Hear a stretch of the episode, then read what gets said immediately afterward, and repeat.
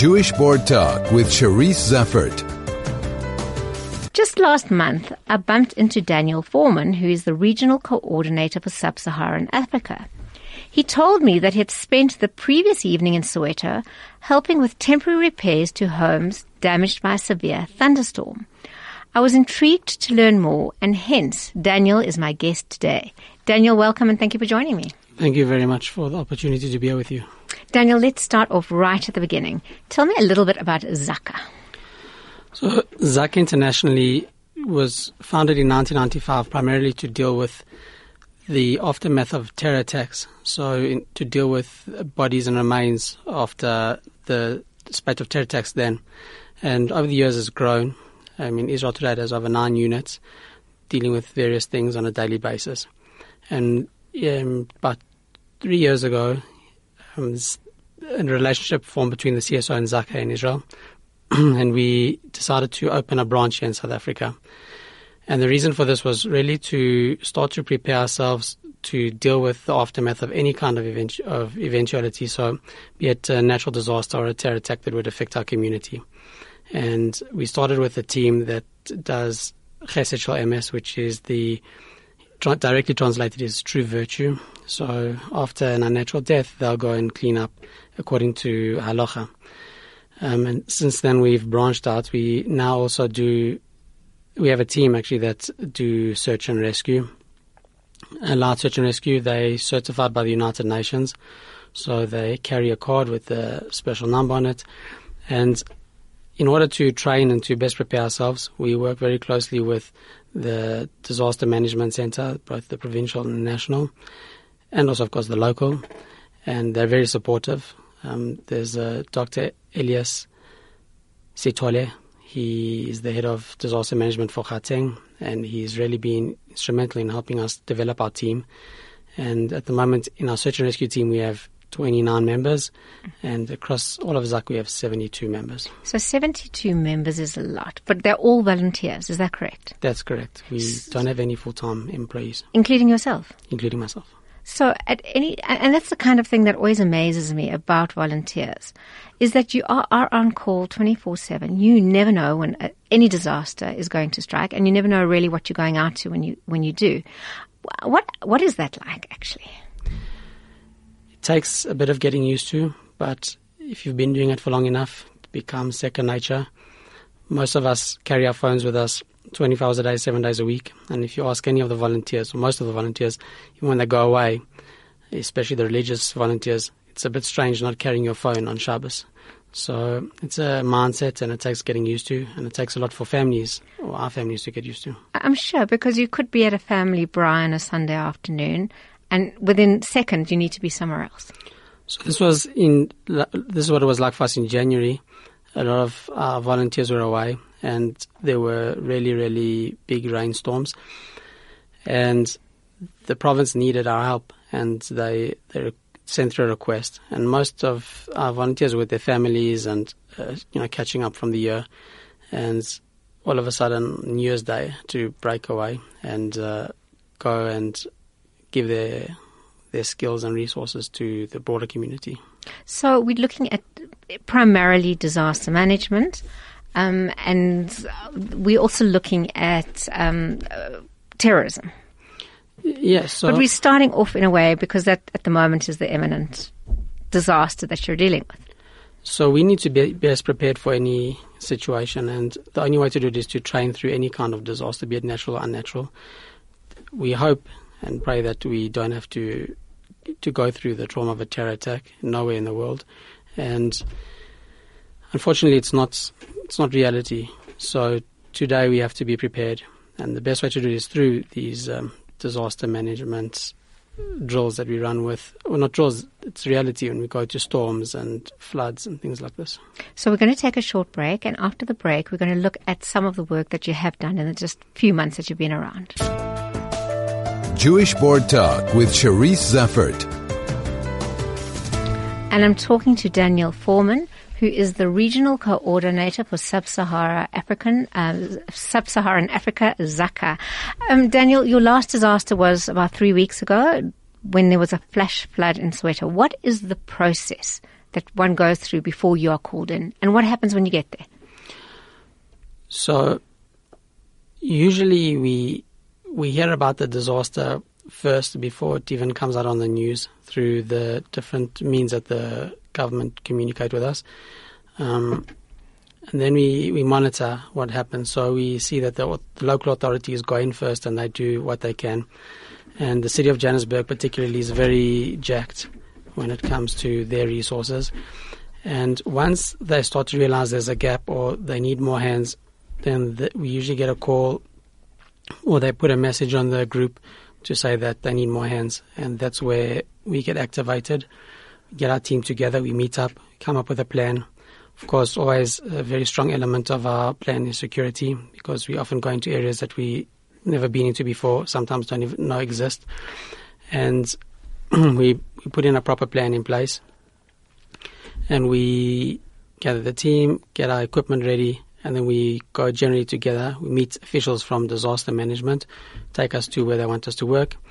We often work with the USAR team, the Urban Search and Rescue team that's from the fire department. Also, they uh, they've been amazing toward us and they've been they've welcomed us gladly. We work with them and you know get involved in particularly in Soweto. We came across an area where some roofs had blown off. They didn't expect us to arrive so quickly, and uh, we got there within about two hours of them calling us, which is pretty good. They were expecting us the next morning and uh, we managed to. They gave us some plastic, and we put temporary shelter on a home in Soweto. It was an elderly couple, and they needed to be at home. They had nowhere else to go, and it wasn't an option for them to move into a community hall or to move in with their neighbours. And they were also worried about their things because it, like the lady we met there said, uh, she didn't want to get out of her car because it's a hijack zone. Um, so that's really what we do in so, these kind of situations. So, and uh, you know, I think of some of the things that happened, and this was last year, tragically, when we had that flood. A little boy um, fell in the water and was taken away. Would you? Is that the kind of thing then that you would also get involved in? Is it? I'm just trying to understand the scale of what you do and the diversity of the things you do. So maybe I can just tell you the different areas that we we have. We know our limits. You know, we limited in resource, in skill. We also don't want to put our volunteers in danger. So we have a few different teams. We have a Chesed Emes team that explained. Sometimes, you know, suicides or car accidents. They go out and they attend to the remains according to halacha. Um, we have this large search and rescue team. So they also they know their limits. They know what they can and can't do, and we also we discuss it at great length. Like I was saying to you earlier, it's a family business. We don't you know, it's not authoritative. We discuss with our volunteers, and um, we have a population dynamic team. So they, we're still building this team. They assess the disaster, assess the needs, and try and help the rescuers with the best information possible to try and find those missing or you know, those that we're concerned about. Sometimes spend hours searching through rubble that uh, you know, there's nobody underneath and you've wasted time and you've put people in danger. So that's the population dynamic team, population intelligence. We're building a relief team. So we have just appointed Kayla Erdang to head up our relief team. So the, the point here is to try and get volunteers from the community to to get together and you know be be present, do some kind of silent diplomacy at the same time as doing good and, and experiencing the broader the broader community that we, we share the, the country with. And we have a very strong logistics team who make sure that everything that we have uh, that we need is there waiting for us and if you don't have it, always willing to make a plan. So you, you've got 72 volunteers, and you've been around for actually quite a short period of time. Um, and I know, I know if anybody knows Daniel, they would know him as the driver of the Hatzola vehicle, because um, you have been involved with Hatzola uh, in the past as well, and probably still are. Um, where are you finding volunteers? Are you drawing on the same resources? Are you looking for new people in the community to come forward? And how does one join? So initially, we we pulled resources together. The one of our key goals is to unite community organizations that special, that do this this kind of work. So we have a, a very healthy mix of Hatzola, CSO. We have some members who are from the Chevra Kadisha. We have some members who represent Chabad House. They have, you know, with their network around the world. Um, so that was our starting point. Obviously, in a disaster or in times of need, most of our volunteers, their primary their primary role is to respond to their their home organisation where they okay. where they're members of, and our role usually kicks in a bit later, and we try and pool the resource together. In our search and rescue team, um, that's headed up by Avi Hack, and um, he works very closely with Eli Lowenstein, who runs the operations, and the two of them they've gone out and found some civil engineers to assist to help us make sure that we go into safe areas. So it's we now at a point where we're starting to look outside of the traditional volunteers and start finding other volunteers to come forward and and assist. We it's quite a we need to do it properly and in a proper coordinated fashion so that we don't waste people's time when we bring them forward to volunteer. It's amazing, actually, uh, when you look at our Jewish community, how many different ways people can volunteer and become involved. And what may not uh, appeal to you in one area may very well appear to you in this kind of thing because it's it's it's you work as part of a team, but you're also contributing to your own community, you're contributing to the broader community, uh, and you're also getting, you know, as you said, experience. If anybody would like to join, where, how should they go about doing it, and what are the requirements that you would want from them, or will you train them up even if they know nothing? We're happy to train them up. We, and that's usually what we we need to do because it's not. This is stuff that's pretty self-explanatory, but we want to do things in a coordinate, coordinated manner, which makes it a lot safer. So People can be in touch with us via our Facebook page. It's, uh, I think, Zaka South Africa. People can be in touch with us via email, info at zaka.org.za. And in the coming few weeks, we'll have a website up and running. It will be www.zaka.org.za. And the point of Zaka is to, to just to unite the community in terms of relief and disaster. When it affects us, God forbid, we need to be ready and the more people that are helping means the less people we need to worry about. So it might not be in the in the field of search and rescue, which is more technical, or it might not be in the field of chesed Emes, which requires a lot more uh, inner strength.